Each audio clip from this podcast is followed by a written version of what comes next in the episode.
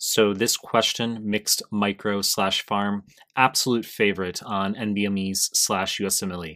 How do I know that? Because it's asked repeatedly on the NBME exams. They love antifungal agents. Now, I'm not trying to make this super tricky or haha gotcha like for my own entertainment. I mean, the idea is to get your score up, okay? So I just straight up asked, uh, what's the mechanism of action of caspofungin? It's on the NBME exams, okay? And then it's like, oh shit, like a fungal cell, okay? I drew this image. I suck at art, but I take pride in this image. I think it's a nice uh, sea green color here, okay? It's a fungal cell. So we have to we have to ask what's the mechanism of action of caspofungin and where on the cell does this correspond to? So why don't we just go through some of the answer choices here?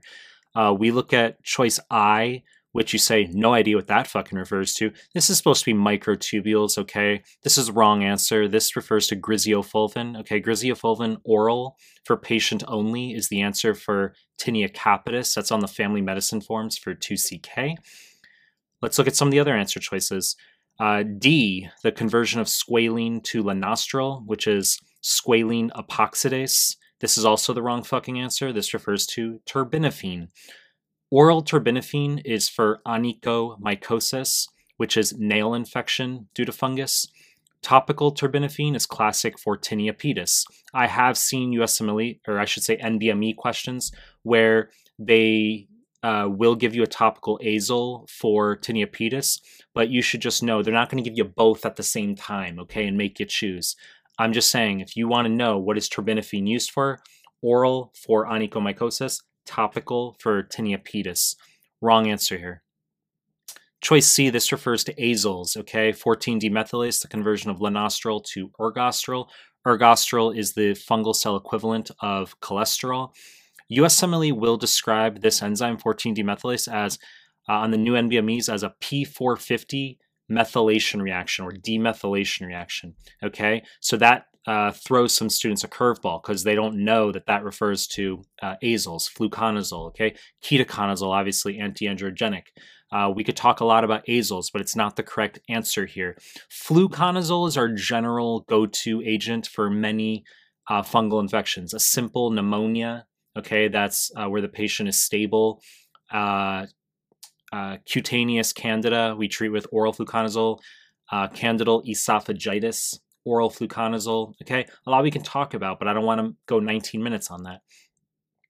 Choices E, F, G, and H are nothing.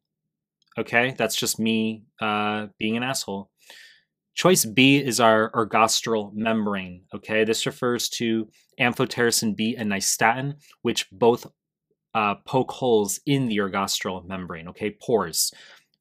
Nystatin mouthwash is used for oropharyngeal candidiasis. As I said before, candidal esophagitis is oral fluconazole, but nystatin mouthwash is oropharyngeal, just oral thrush.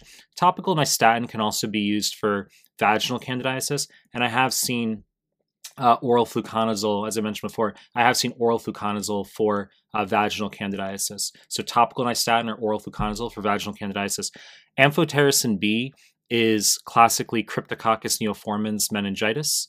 It's our last resort, okay? It's a very powerful agent. It causes colloquially amphoterrible, which is a hypersensitivity like reaction, uh, and can cause electrolyte disturbance, hypokalemia, hypomagnesemia. But the point is, amphotericin B is a hard hitting antifungal. Students sometimes erroneously pick it for simple fungal infections. It's last resort, okay? Invasive fungal infections we hit with, with amphotericin B. Choice A is the correct answer. This refers to caspofungin, okay? Uh, micafungin, caspofungin, these inhibit beta 1 3 glucan synthase, okay, which is carbohydrate uh, cell wall synthesis, okay? So beta 1 3 glucan synthase, uh, glucan, beta glucan carbohydrate synthesis. That's how it's going to show up on the NBME exam slash USMLE. As I prefaced, this isn't meant to be a tricky or like, you know, very interesting, crazy question. I mean, the point is to just get your scores up. You need to know the mechanism of action of the uh, antifungals, okay? Caspofungin, very high yield. You know the deal. I'm going to continue making more content. If you like my stuff, subscribe my channel. I appreciate your time. That's it.